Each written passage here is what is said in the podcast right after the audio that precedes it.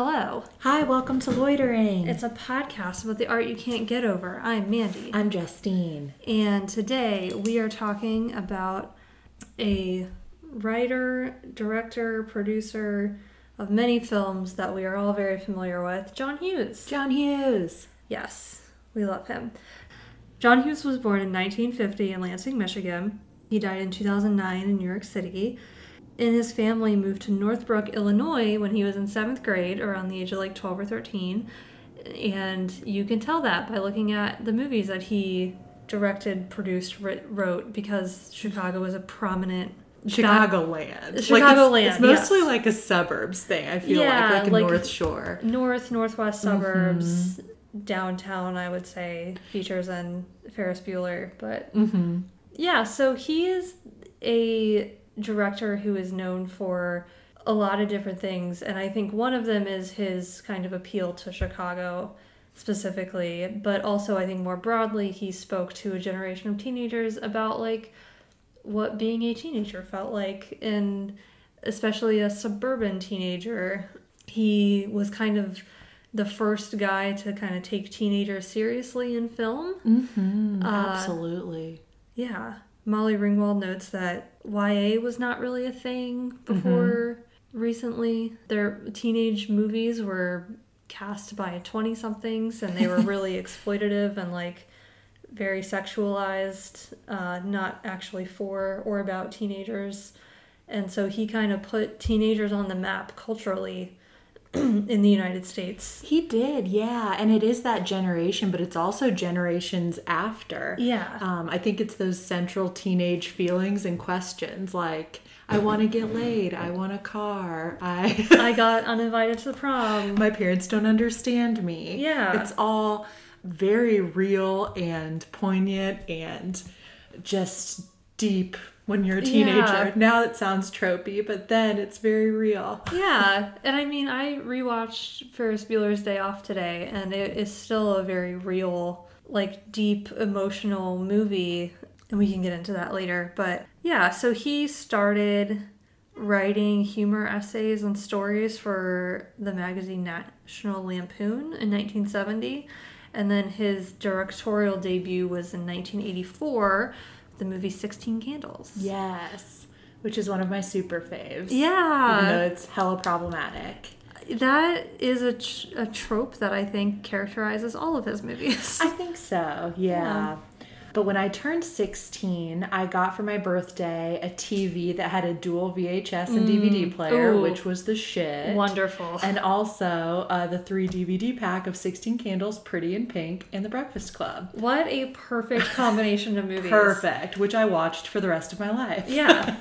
I know, I know someone who has a D V D collection of Bring It On, Mean Girls, thirteen going on thirty, and Clueless. That's wonderful. This is like the next generation of those teen movies. It sure is. Girl-centric yeah. teen movies. Yeah. I think it's also worth noting that he worked on sixteen Candles in nineteen eighty-four, Weird Science and The Breakfast Club in nineteen eighty-five, and Pretty in Pink and Ferris Bueller's Day Off in nineteen eighty-six. Yeah, it was so, a jam-packed mid-eighties. Yeah, like the five classic teen movies of the nineteen eighties from the same guy in two years. Yeah. Is phenomenal. Intense. Like, I, I don't think I realized that they were so close in time to each other. And now I'm like, oh, no wonder he was a huge deal. Absolutely. He, was, he defined the eighties in yeah, a lot of ways. Yeah. Mm-hmm. I think when you think of the eighties and you're, you're doing like rapid association, one of the first things that a lot of people are going to say is John Hughes. Hell yeah. It's like, yeah, he also worked on a lot of other stuff though, which I found out today. He wrote the screenplay for Flubber in nineteen ninety-seven. Damn. Um, I didn't have that one written down. Yeah, I just saw that. Um, he also produced Home Alone, uh, Uncle Buck in nineteen eighty-nine, Planes, Trains, and Automobiles, National Lampoon's Vacation, and the Beethoven franchise. Yeah, the Beethoven one surprised me. Yeah, I had no idea. Also, Dennis the Menace, I think uh-huh. you mentioned. Yep. Yeah, a lot of... A lot of great stuff. A lot of family classics. Yeah. It seems like there were his teenage-focused years, and then his, like... adult slash more family film years. Yeah. because like Planes, Trains, and Automobiles isn't, you know, teen focused, and Uncle Buck really isn't either, mm-hmm. or family friendly. Or, or she's having a baby. That was a nineteen eighty-eight one with Kevin oh, yeah. Bacon. I don't know so anything it's about like, that one. I think it kind of like yeah. cuts off at nineteen eighty-six to more like adults, and then mm. he kind of goes into Dennis the Menace, Beethoven. Oh sure, yeah, yeah. It's kind of interesting. He branches off. It reminds me of like when Chris Rock started doing family films. Yeah, one hundred percent. Yeah, like he's he's in Moana now and great in it, I should say. Yeah, so let's talk a little about about his movies, the classics. So you are very familiar with sixteen Candles and Pretty in Pink. Mm-hmm. I would say I'm very familiar with Ferris Bueller and The Breakfast Club.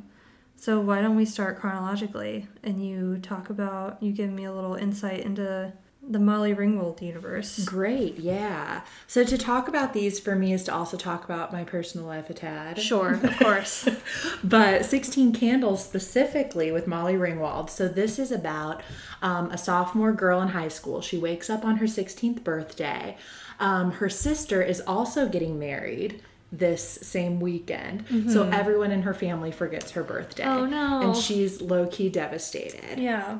Well, more than low key, but I she also, it's low key because she doesn't say anything to her family about it because yeah. she's upset. I think it's an interesting premise for a movie that Molly Ringwald is your least favorite child.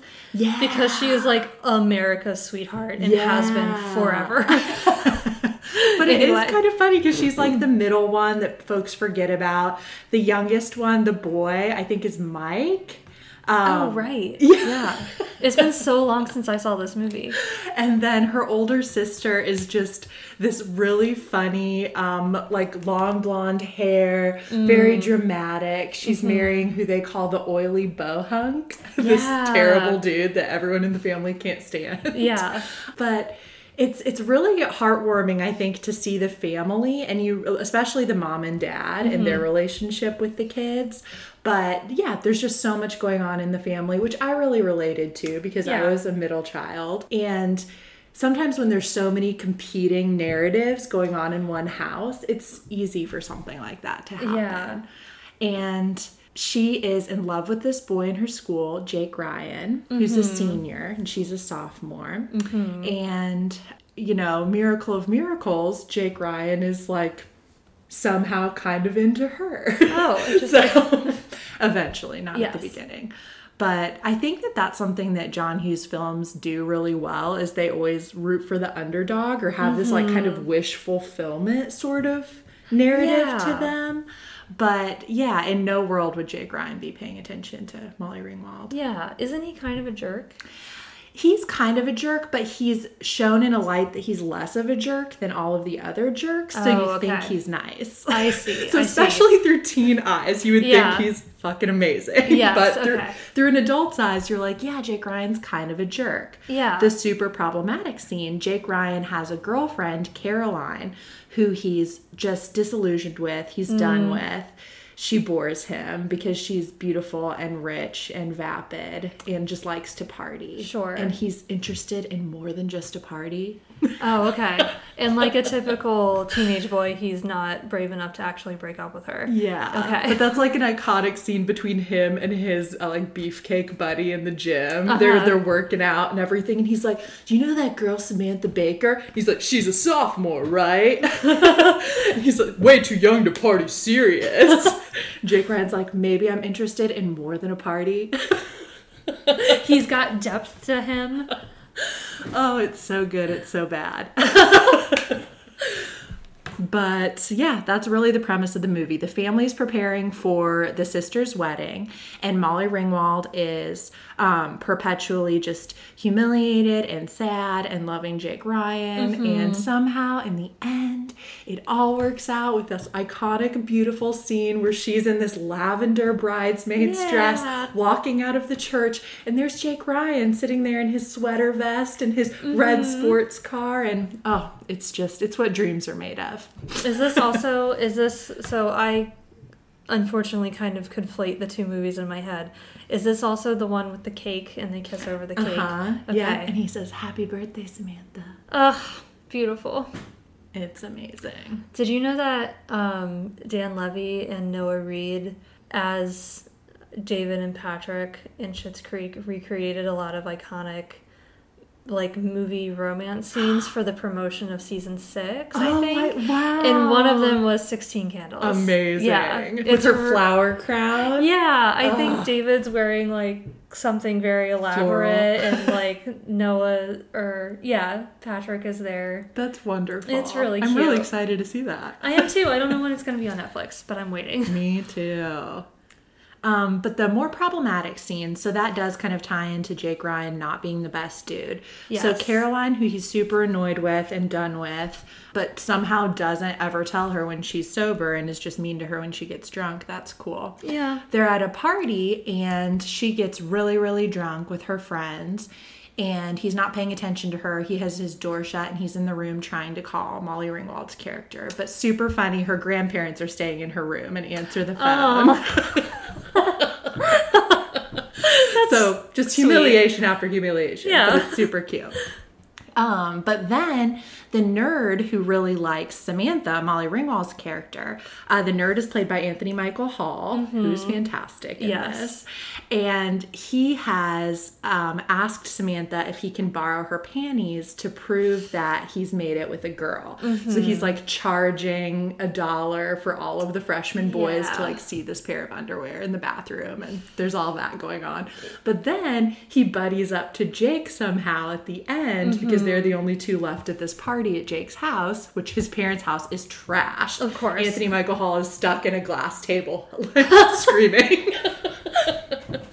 Um, and lets him out. And, you know, Anthony Michael Hall's talking about how, I know that girl. I know her, blah, blah, blah. She's so sweet. I actually have her underwear. So Jake Ryan essentially trades his passed out, you know, senior girlfriend Caroline uh-huh. for Samantha Baker's underwear and lets uh-huh. Anthony Michael Hall drive his dad's B M W with this drunk girl in it to do do what he Whatever. will. Yeah. So that's that not great. Sucks. Yeah. And this is a recurring theme in a few of his movies, John Hughes movies.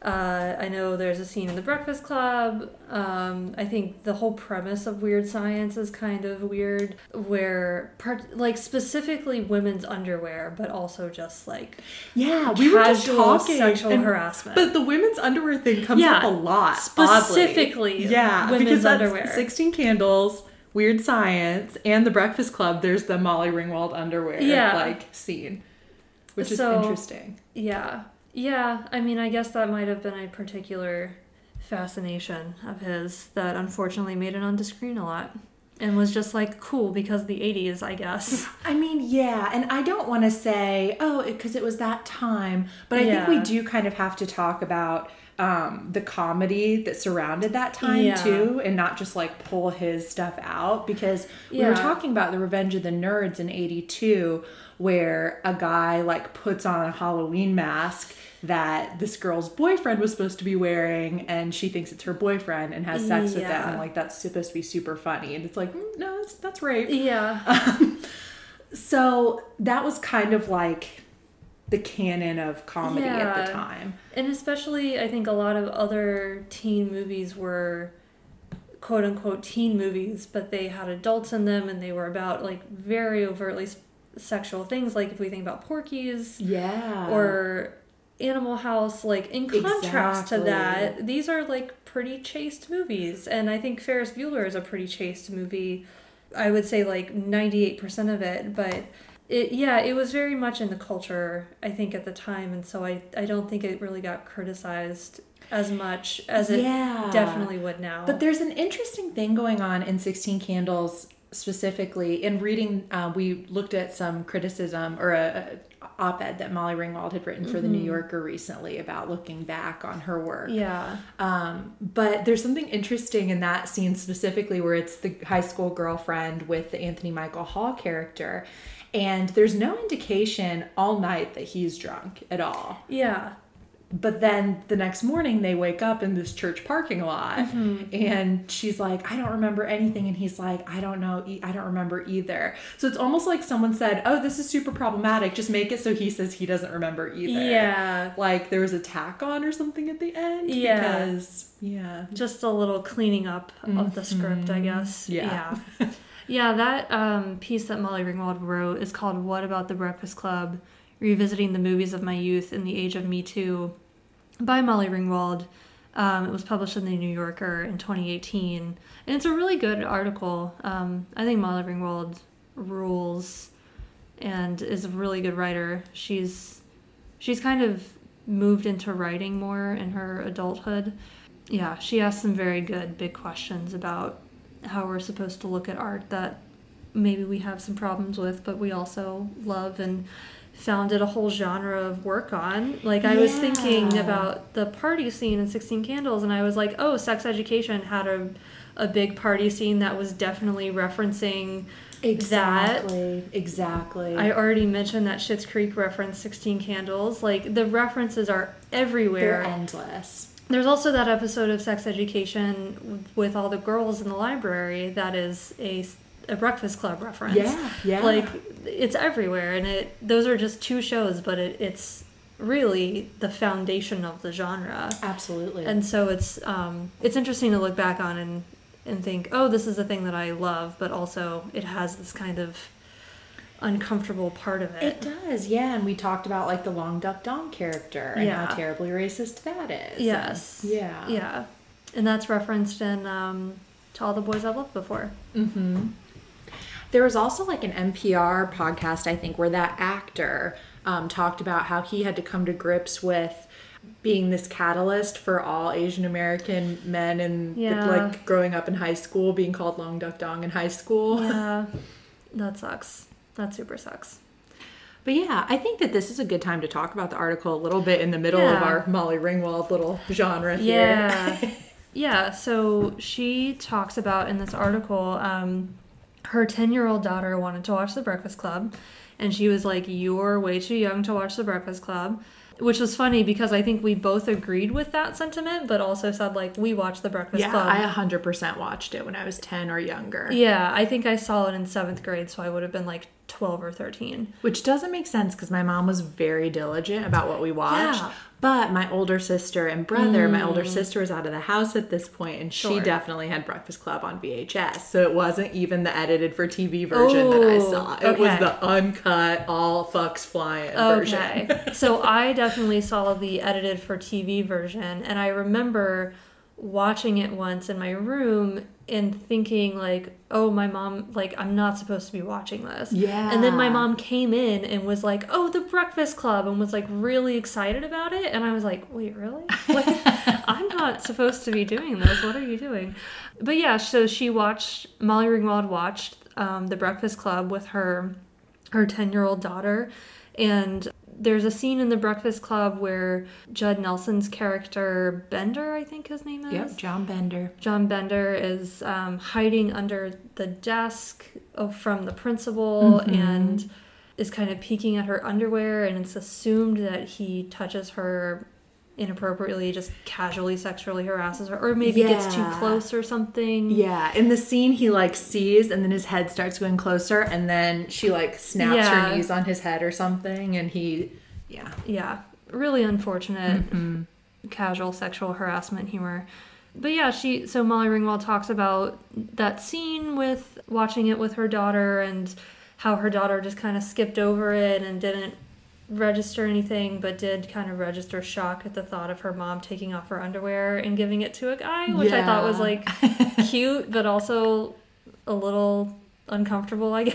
Mm-hmm. And then she goes on to write about how she kept thinking about that scene and the casual sexual harassment in it, and she reached out to the actress who played Caroline in sixteen Candles, um, Haviland Morris, and asked about, like, you know, what do you think of this scene now? And they had a really interesting conversation about consent and date rape. And yeah, I don't know. It's a really good Yeah, the article. Thing that I thought was so interesting about that is the character uh, Caroline Haviland, is that her name? Mm-hmm. Almost talks about it as though it were her that experienced it. Yeah. She talks about the character being like way too drunk, but it's almost an alignment in her head that yeah. that it, I've heard girls who similar things have happened to say like, oh, I shouldn't have been so drunk. It's mm-hmm. like you have to rationalize it and make sense in your head. Mm-hmm. And even though she was a character playing this role in a movie and it didn't actually happen to her, it was almost like she still took that same line yeah, she in order to did. rationalize it. Yeah. Or yeah, and make, I assume, make peace in your head. Yeah. I assume they weren't actually drunk because they were acting and they were all underage. Also, Molly Ringwald was fifteen when she filmed sixteen Candles, mm-hmm. which is just bizarre. Yeah, Molly Ringwald has this really good paragraph toward the end where she's asking these big questions that I think kind of came out of the Me Too era and are still being asked as we, as a country, kind of interrogate our own history of racial bias and racial bias in film and and T V. Uh, she writes, "How are we meant to feel about art that we both love and oppose? What if we are in the unusual position of having helped create it? Erasing history is a dangerous road when it comes to art. Change is essential, but so too is remembering the past and all of its transgressions and barbarism, so that we may properly gauge how far we have come and also how far we still need to go." Which I think is just a really good summary of... That is. That's a very good, eloquent way of bridging that gap. Yeah. So if you're interested in reading this, we recommend it. Absolutely. Yeah, and we've kind of already segued into The Breakfast Club in a lot of ways. Yes. Um, so we could jump there.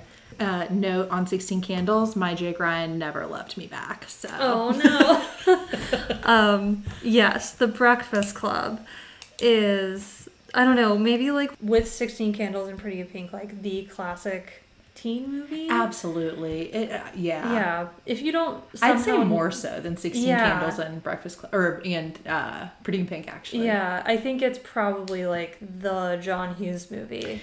It is, yeah, because it defines every clique. Mm-hmm. And then I think that every teen movie since has kind of followed that template in a way. Yeah. Even when you think of like Mean Girls in the early two thousands, where For they're sure. like, this is where the cool kids sit. This is where this group sits. The and... sexually active band geeks. Yeah. Which I took very personally. Yeah. So if you don't know what the premise is, I don't know why I shamed you into that, but the premise of The Breakfast Club is that five teenagers have detention on a Saturday and they have to spend their whole day together, and there's Molly Ringwald playing the like pretty popular girl, Judd Nelson mm-hmm. um playing John Bender, the wrong side of the tracks kid, yeah like the burnout type, yeah Anthony Michael Hall playing the nerd who somehow got detention um for trying to kill himself with a flare gun.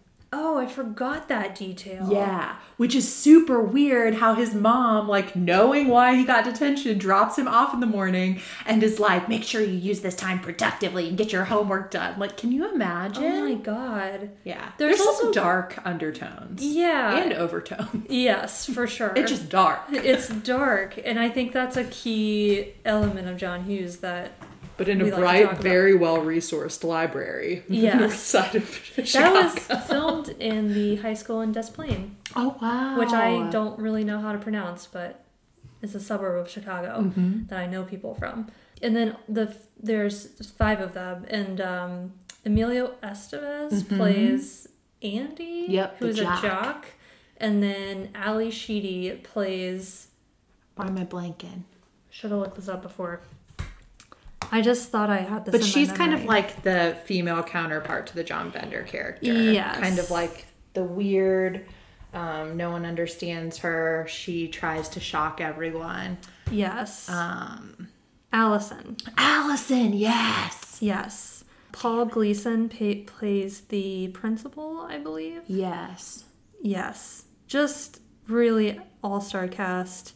Also, I just saw what uh, John Judd Nelson looks like these days. Oh, that's disappointing. It's a it's a little disappointing. He looks like a normal, non-burnout kind of dude. Yeah, and they all get detention and just kind of spend the day together. And it's kind of one of those movies where nothing happens, but big emotional shifts yes, take place. Which is my favorite kind of day. Oh my God, yes. Where nothing happens, but you have deep conversations that the psychological yeah. scalpel comes out. Ferris Bueller is also very much one of these movies, and I love that movie so much. Yes, The Breakfast Club. I don't know. It's such a, like, sad, like, really deeply sad movie. All these kids talking about, like, like, there's a scene where... First of all, every scene is just them talking to each other. Mm-hmm. Even though they're not allowed to talk. Even though they're not allowed to talk. And then the principal will come in sometimes and yell at them. Mm-hmm. And that's the whole movie. And then their parents come at the end of the day and pick them up, and that's that's it. But the, the bigger, like, kind of idea behind it is we're going to get to know each other this day, and we're going to have fun, and we're going to open up to each other. But then on Monday... we're just going to go back to pretending that we don't exist. Yeah. And this is an interesting question that I was thinking about asking you. Yeah. What do you think happened on Monday in that fictional universe? I've thought about this a lot since I was twelve, and I think I romanticize it a lot. And I'm like, no, you know, like maybe Andy will be nice to Allison, and... Uh, I don't know, like I, I liked, I think I went through this whole process in high school where I was trying to rationalize who would talk to whom mm-hmm. and who would not be, like I think Andy is the kind of person, the jock who would, he's got the enough social status that he can afford to talk to someone. Yeah, you'd think so. Yeah. But people are also so scared of like falling out of line in their cliques. Yeah. It's really interesting. Yeah. I don't think Molly Ringwald would. Mm-mm. I think maybe Allison or... Mm. What is Anthony Michael Hall's character's name? Um, Brian. Yes. Brian might, like, try to and then get rebuked, yeah. maybe. You know, Molly might with John Bender, though, just to, like, piss off her parents. That's true. Because he says, wouldn't I be outstanding in that capacity? Yeah. Yeah. Oh, it's such a good movie. It really is. Yeah, but some of the best scenes, one of the most emotional ones, I think, is when they're all sitting in the circle mm-hmm. upstairs, like talking about why they're all there. Yeah, and they have just smoked weed and danced throughout the library, which is a yeah. very fun little montage. Also, like, what the hell, Emilio Estevez on weed? I swear yeah. he was given something else. That's not what happens with weed. Yeah. Or like someone, I don't know, John Hughes maybe was just like, let's write all this weird shit and pretend it's like an umbrella drug that does yeah. everything. Yeah. There's also a great quote, the principal, he's like, what if your house, what if your family, what if your dope was on fire? He's like, impossible, sir, it's in Johnson's underwear. Because they've just stolen yeah. it out of the locker. Yeah. Ugh. Yeah, that's another thing that happens in uh, both The Breakfast Club and Ferris Bueller, where teenagers will just be honest with adults, and then the adults don't know to take them seriously. Yeah. Well, there's also, like, this really interesting problem with authority. Yes. I think. Uh, very much. In all of in the all movies. Of them. Yeah. The principal in Ferris Bueller's Day Off breaks into Ferris's house to try to catch him skipping from school. Yeah. Which, this cracks me up. There's a New Girl episode where she's watching that with her boyfriend, and she's like, they should call Ferris Bueller's Day Off the day Rooney tried to do his job. Because she'd, like, just become a yeah. vice principal. yeah. But super cute. Very cute. Um, and then Ferris Bueller is set, again, in the Chicago suburbs, and... also in Chicago, and it, the premise of Ferris Bueller is also very simple. I think all of his films have a very simple premise, mm-hmm. but then this like really deep emotional weight. Premise is just there's this teenager who's kind of a bad dude, like pretty toxic friend, not a good character. It's kind of an asshole. A huge asshole. And everyone loves him. He gets away with everything. He is going to skip school for the ninth time in one semester, mm. which is in a, an insane amount of yeah, that really sick is. days. Mm-hmm. Having been a teacher, I'm like, what the hell? Um, but yeah, he fakes being sick. His parents are very gullible, and they're super in love with him, and the birth order is a little confusing because Jennifer Grey is in the movie playing his sister. I think she's older, isn't she? I, I think she's supposed to be, but he's also a senior. So I she must be younger, mm. but she acts like an older sister, yeah. and the way they baby him makes me think that he's a younger brother. Interesting, yeah. It's one of those details that's not really nailed down and is kind of fluid based on the situation, but mm-hmm. she goes to their high school, so yeah, they might be twins, I don't know. Oh, wow. But a very charming Jennifer Grey is in the movie. Yes. Um... She's fantastic in it. And then, yeah, he and his uh, best friend Cameron, played by a young Alan Ruck, and his girlfriend Sloane uh, skip school for the day and go to Chicago. And that's pretty much the movie. It's wonderful. Uh, it got kind of a lukewarm review in the New York Times in nineteen eighty-six. The New York Times noted that Ferris Bueller is a fantasy. They said that he is a teenager with lots of self-confidence and without any problems. They did not think Matthew Broderick's performance was compelling enough. It's horseshit. I think is a travesty of a of an under of an overstatement. Yeah, he's fantastic in the movie, and he's also hot. Mm-hmm. Young Matthew Broderick is hot. Mm-hmm. Cannot stress that enough. Um, Don't disagree. Yeah, I think so. the The New York Times review also, I think, has a good encapsulation of what John Hughes was all about. They write, Hughes has the sensibility and vision of an adolescent, of an adolescent with the technical know-how and expertise of an adult. The movies that result are uncanny recreations and celebrations of a teenage point of view, which is a really good, like, just vibe of what yeah, he's doing. I like that. Yeah. But there's a lot of similarities between The Breakfast Club and Ferris Bueller's Day Off. Suicide being among them. Like, mm-hmm. Alan Ruck's mm-hmm. character has a very unhealthy, bad home life. His parents fight all the time. His dad pours all of his energy and love into these cars and these things and doesn't care about him or his mom.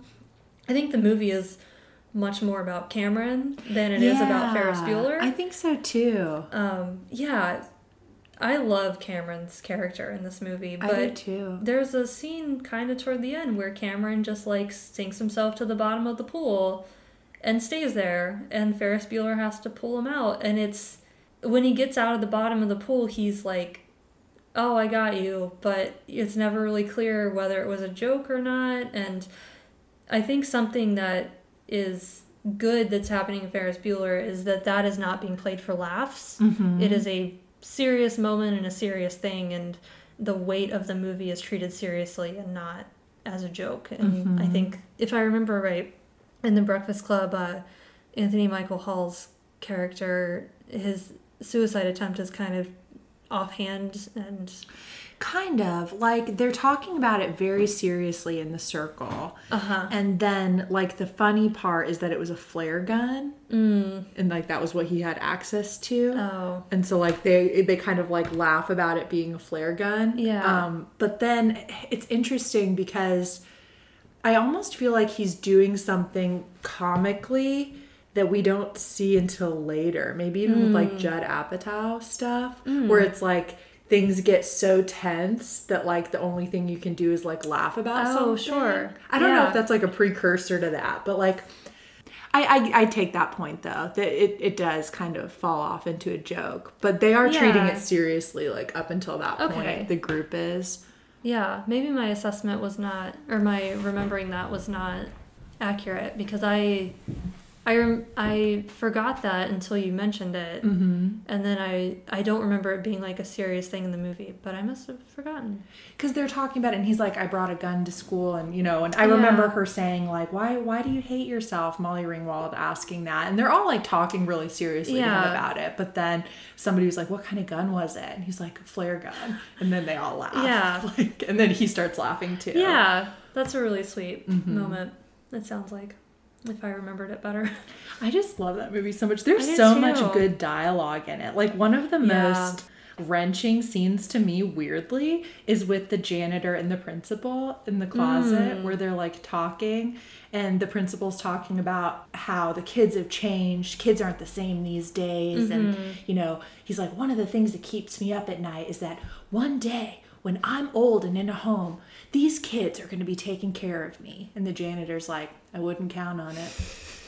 And it's just like, oh shit. Mm-hmm. Like, that's such good writing. Yeah. It's just really good dialogue. Yeah, he does have a lot of really good dialogue in his movies. There's um, There's a moment in Ferris Bueller's Day Off that sticks with me where Cameron and Sloane are talking to each other while Ferris Bueller's in the parade, mm-hmm. and they're talking about, like, what are they going to do, because she is a junior and Cameron and Ferris are both seniors, mm-hmm. and kind of the the thing hanging over the whole movie that isn't really articulated until the end is that Cameron and Ferris are best friends, but they're going to go to different schools and the friend group is going to break apart. Yeah. Also, like, what a little dick. Ferris Bueller's like, yeah, Cameron has an expiration date or something yeah. to that effect.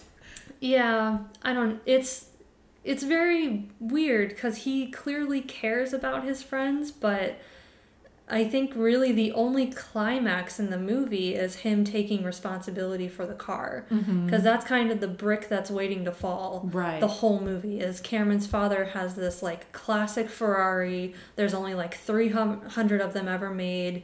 Um, he loves this thing. He spent ten years, you know, revamping it. And then Ferris Bueller insists on taking it into the city. It gets driven around by the valet guys all day, which mm-hmm. I think is really funny. They figure out that the miles are way too high because his dad has been keeping track of the mileage. They try to reverse the car, like lift it and run it in reverse for a long time to get the miles to go down, which is not how cars work. But yeah, Cameron starts like acknowledging like, this isn't working. The mileage thing isn't working and I'm going to get caught. And he starts like kicking the front of the car and he dents it and he's like, okay, well, this is great because now I have to confront my dad. I can't hide this. I'm just gonna, I'm just gonna talk to my dad. And that's kind of the, like, Cameron's emotional growth is like, I'm gonna actually do something about my family. Yeah.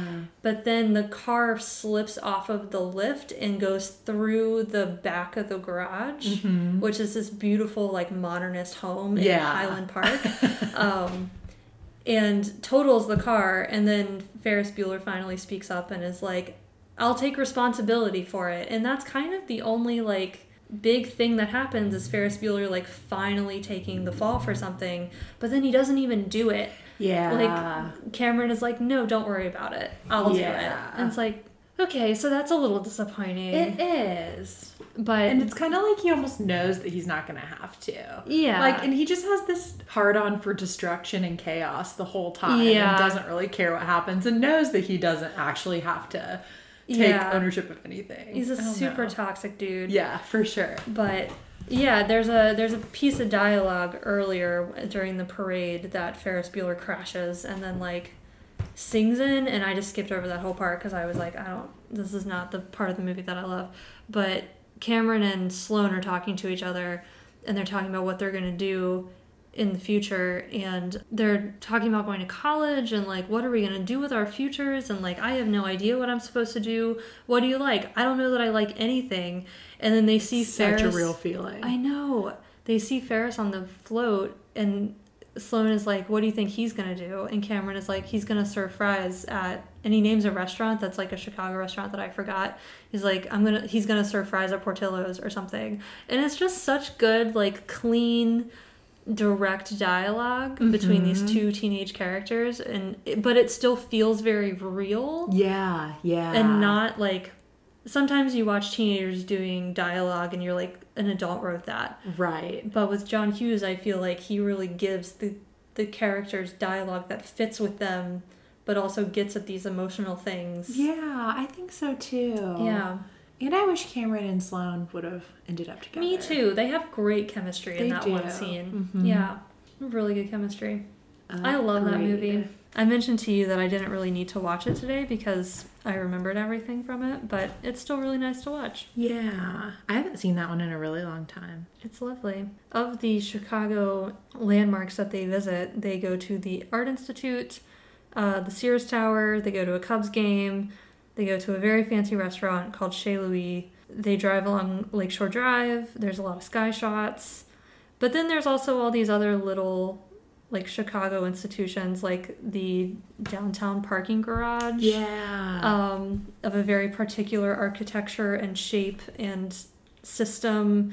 There's a, a scene where they're driving down Michigan Avenue. The parade route happens, I think, on LaSalle. Mm-hmm. Just like on random streets that Chicagoans know very well, but it just looks like a city background to most people. Mm-hmm. Um, even when they're driving through the Chicago suburbs, there's a very particular road that looks like every road in the Chicago yeah. suburbs. Yeah. uh, and it's so perfect. I love it so much. He wrote...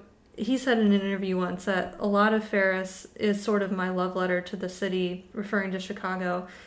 And uh, I guess he was getting a lot of flack for filming a lot in Chicago, which weirdly. is so dumb. Um, yeah, he. But he says, and the more people who get upset that I film there, the more I'll make sure that's exactly where I film. So let the people of Chicago enjoy Ferris Bueller.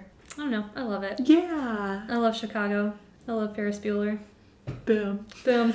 Yeah, so after Ferris Bueller, well, actually during the same year as Ferris Bueller is Pretty in Pink. Oh, yeah.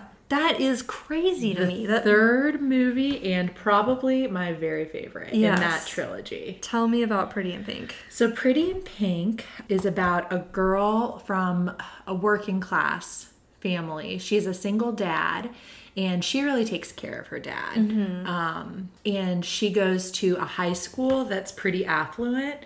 And there are a lot of kids in the high school that are just like rich assholes. Like mm-hmm. you think Lake Forest sort of place. Yeah, I like actually, a Mean Girls, North Shore kind of yeah. deal. Also set in Chicago, by the way. Yeah. yeah. Um, I actually was watching uh, a little bit of it today before I came over here.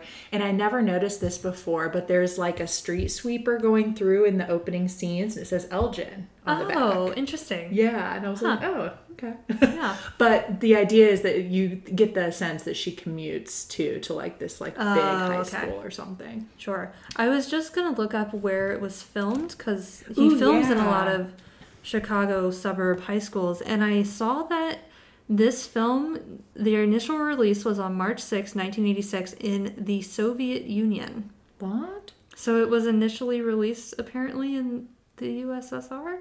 That's weird to me. That's very weird. Yeah, that's strange. Anyway. So one of the reasons that this is my very favorite is that I really, really love James Spader. Mm. Um, and he plays the, like, villain, the bad boy eighties villain. And I'm mm. going to need you to look up a picture of him just so you okay. see what I'm talking about. I think there's something about his voice, too. It's very, like, snooty and... He's like, no, I've liked you for four years and you've never paid attention to me. I don't know. It's Ew. just very, it sounds terrible, but I really like him, okay? But look at him. He's got oh, okay. this like feathered hair yeah. and he's always wearing these like white linen suits. He looks and... a little like a young Barry Manilow. Okay. Yeah, yeah. Yeah. I'm super into his vibe in Pretty in Pink. Apparently he's Pretty a... in Pink was filmed in Los Angeles. Oh, that's also disappointing. Yeah. But yeah, he's an unmitigated asshole, so there's no reason to like that character whatsoever, okay. except I just really like James Spader. Yeah, um, he's got very nice hair. But it kind of goes back to the theme you were talking about, like, oh, would Andy, like, step out of his circle? Because mm-hmm. he was really popular. And this kid, Blaine, his name mm-hmm. is Blaine, who's of a course. popular kid, likes Molly Ringwald's character, even though that's totally stepping oh. out of his circle. And there's definitely this tension sometimes where he doesn't want some of his friends to know he really likes her, but mm-hmm. he does really like her, and he asks her out. And it's just a fantastic movie. I really enjoy the way it's shot. Annie Potts is in it. She's oh. like this record owner um, at the shop that Molly Ringwald works uh-huh. at. It's so good. Nice. And also, what's his name? John Cryer is in it. Oh, sure. And he plays Ducky, her best friend, who's also in love with her. And mm. there's this great scene where she's, it's probably my favorite scene in the movie. She's getting ready for a date with Blaine. It's their mm-hmm. first date. And she's in the record store, Annie Potts' store. And then Ducky's character just comes in like guns blazing, dancing and lip syncing to Otis Redding's Ooh. like Try a Little Tenderness. Uh-huh. Oh, it's so good. I feel like I conflate this with sixteen candles in my head, which is really unfortunate because... This is a movie I'd kind of like to watch with you just to see what you yeah. think. Because in its own right, I think it's just... I think it's just wonderful. So John Hughes wrote this and mm. produced it, but did not direct it, which um, kind okay. of makes sense to me, like looking back, because it doesn't have that like, it's filmed like a little darker almost. Oh, okay. And then it doesn't have that, like, John Hughes, like, slapstick, like, sound effects thing mm. that all the other movies mm-hmm. have, like, the boing and, like, yeah. all this other stuff. It's just very, it's it's more of, like, a drama, mm. almost. Okay. And, like, there are funny moments, but it's not, I guess the funny moments aren't, like, punctuated by any sound effects or any sort of outside yeah. things like I would expect from a John Hughes-directed film. Yeah. If that makes sense. Yeah. Yeah, I've seen this a long time ago, but I, yeah, not recently enough to not conflate it with sixteen Candles. So, but there's definitely, there's the underdog element to it, you know, yeah. that, like, I think that's a theme throughout all of his movies. But something interesting I didn't realize I heard on a podcast on the way over here that was actually a soundtrack podcast. I was listening oh. to, like, the, the music of John Hughes Ooh. And they were talking about it, which was amazing. What podcast was that? I'd have to look up the name of it. I just, okay. like, looked up John oh, Hughes okay. on Apple Podcasts. Sure. I was like, let's, let's, let's listen. Soundtracks, great. I was also driving at the same time, which don't do that. Was that a stoplight when I looked it That's up? That's fine. But I didn't realize this. I completely forgot what I was going to say. Is it about the alternate ending? Yes. Okay. Because so, there's a there's a Wikipedia so, yes. category called alternate ending. Yeah. Apparently, the Molly Ringwald character Andy is supposed to end up with Ducky, the boy who's super into her the whole time, which the is, John Cryer character. Which is how that movie should end. Yeah, but, like, they did a test screening of it, and everyone wanted her to end up with the rich guy, so they changed the ending. That's disappointing. It is, and I was also really interested when we were reading the Molly Ringwald uh, article that she mentioned that the Ducky's character. Are supposed to be gay, because I don't get that at oh, all. Oh, interesting. Like, he's so obsessed with her. Yeah. Like, so into her. Like, his whole, like, life goal is to marry her. Yeah. There's this really, like, heartwarming scene with her dad that he's he's like, I uh, I want you to know that my only future goals are, are to make sure she's taken care of, so mm. you can rest easy with that. And, he's, and the dad's like, well, you know, uh, he calls him Phil, so Ducky's probably oh, okay. like the nickname. It's like, you know, Phil, uh, just because you love somebody doesn't mean they're going to love you back. And he oh, kind of talks no. about Andy's mom and how she left and stuff. Yeah. He's like, it's it's all in the heart. And Ducky's like, oh, oh, sure, yeah, cardiovascular. Yeah, I go to school. I got it. But yeah. it's like, he doesn't quite get it. Like, yeah. and so he's heartbroken when this guy shows up to take her on a date. And uh-huh. um, you get, like, the Ducky heartbroken scenes, which are the Aww. Worst. But didn't Molly Ringwald say that that character was based off of her real her life best real friend? Real life best friend, yeah. Yeah. Mm-hmm. Who was, who that actor or that person is really gay. Yeah, so yeah. that might be where she is. Probably. Yeah. yeah. But, like, oh my gosh. But it's not it's, canon. Right. Yeah. You could see that, though, because there's a chemistry between those characters that seems like it's something based on mm-hmm. real life, too. Just like yeah. you, you get the feeling that they've grown up together and they've always been in each other's lives. Yeah. And that, yeah. It's really interesting. Yeah. Nice. Yeah, we should watch that sometime. We absolutely should. That'd I kind of want to watch it, like, really soon. Yeah. Yeah. Uh, some of my favorite eighties songs are in that movie, too. Ooh. The Otis Redding one, obviously not, but, like, that is one of my favorite scenes. But there's one, um, If You Leave, mm-hmm. by Orchestral Maneuvers in the Dark. Yes. The If You Leave, don't oh, yeah. leave now. Please don't take my Ooh. Heart away. Classic. So good. So eighties. Um, The Smiths is on this soundtrack. Ooh. Please, please, please let me oh, get right. what I want. Yeah. Lord knows it would be the first time. I knew that that band was from the eighties, but for some reason I associate it with the early two thousands. Yeah. Because it became, like, a big resurgence. Yeah. And especially after, feel... like, five hundred Days of Summer. Yes. Yeah. one hundred percent. Yeah. But yeah, it's... From Pretty in, well, not from Pretty in Pink, but they use it on Pretty in Pink. Yeah. It's actually an amazing soundtrack. Um, it just gives me all the nice. Feels, almost every song in that movie. Yeah. I think it's my favorite of the John Hughes movies of the soundtracks. Yeah. I feel like music is pretty embedded in his stuff, but maybe more so in Pretty in Pink. Mm-hmm. So I know Breakfast Club has Don't Forget About Me. Yes. Ferris Bueller's Day Off, the actual, like, main song of that movie is Oh Yeah, which are you familiar with this song? No, but I love the Don't Get Shamed. Oh yeah. Don't Get Shamed. It is the... Ooh, is this... Yes! Okay. This song? Oh, yeah. Yes! Which is such a weird song to have as your main song for your yeah. movie. That movie is so bizarre to me. Um, yeah, I think something else that kind of categorizes some of his movies is that they kind of resist easy conclusions. Yeah. I remember the first time I watched The Breakfast Club, I was in like seventh grade, and I was watching with my best friend, and afterwards I was like, I mean, that was good, but like, what happened? What happened? What happens? Yeah. Like, it's not over yet. Mm-hmm. And, but the movie ends at a very specific moment before you see... It's just one day. It's just one day. Mm-hmm. And Ferris Bueller is also kind of like that. Like, yeah. the conclusion of Ferris Bueller...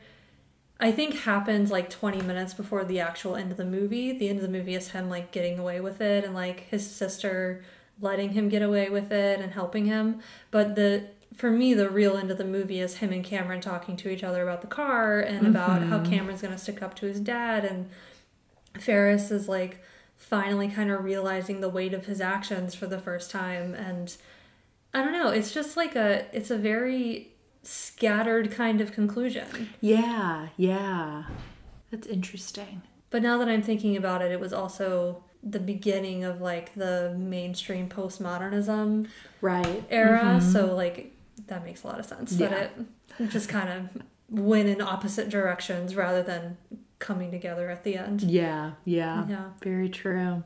Yeah, so I guess we've already kind of talked about, like, what makes these movies so classic and so revered, but I think it'd be a good note to end on, like, why...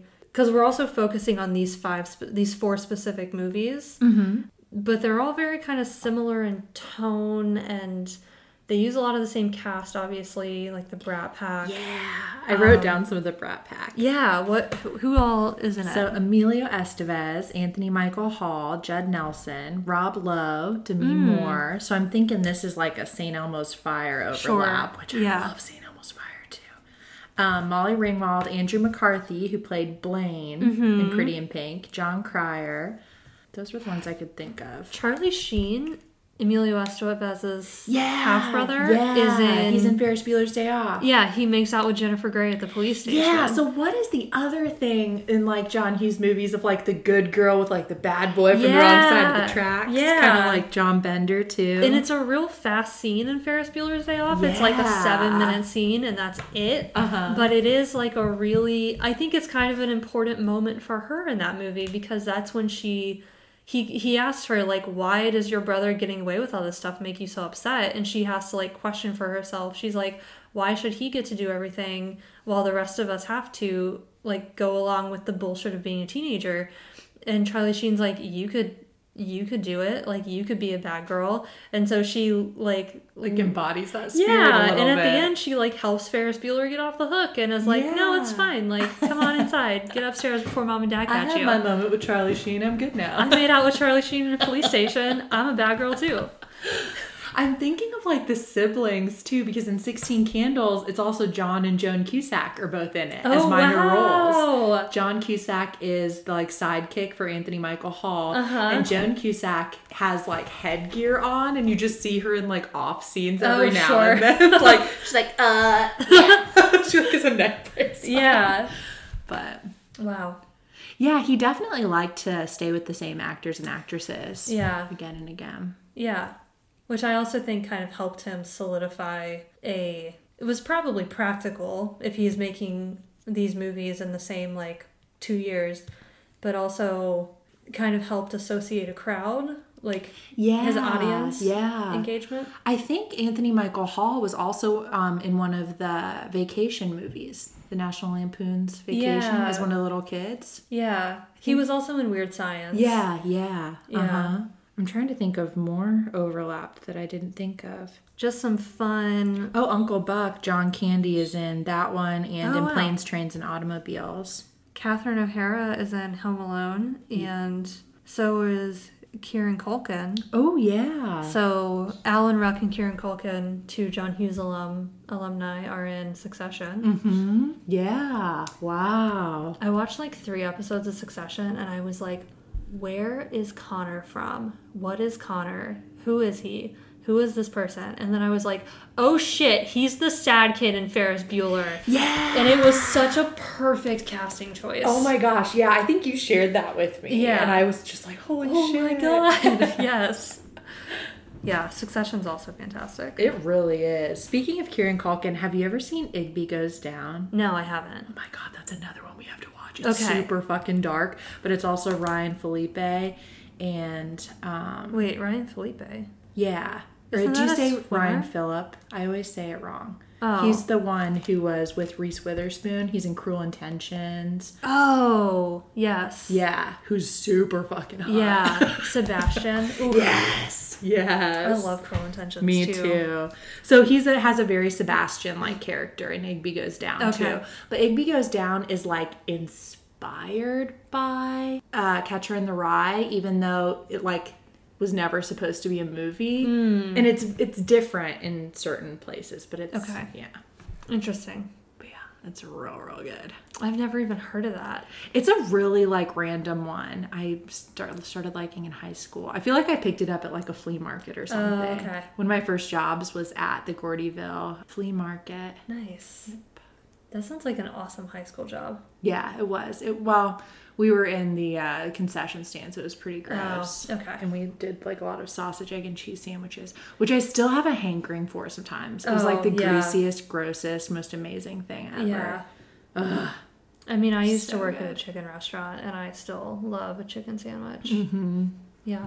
But yeah, it's hard to get over. It sure is. But it brings back all the high school feels, man. Yeah. Um, you know, I had, like, my, my Jake Ryan that I mm-hmm. wrote about in my high school journals and after. Mm-hmm. Yeah. Pretty in Pink. Yeah, it just, all the feels, man. It just takes you back to some really good times. Yeah.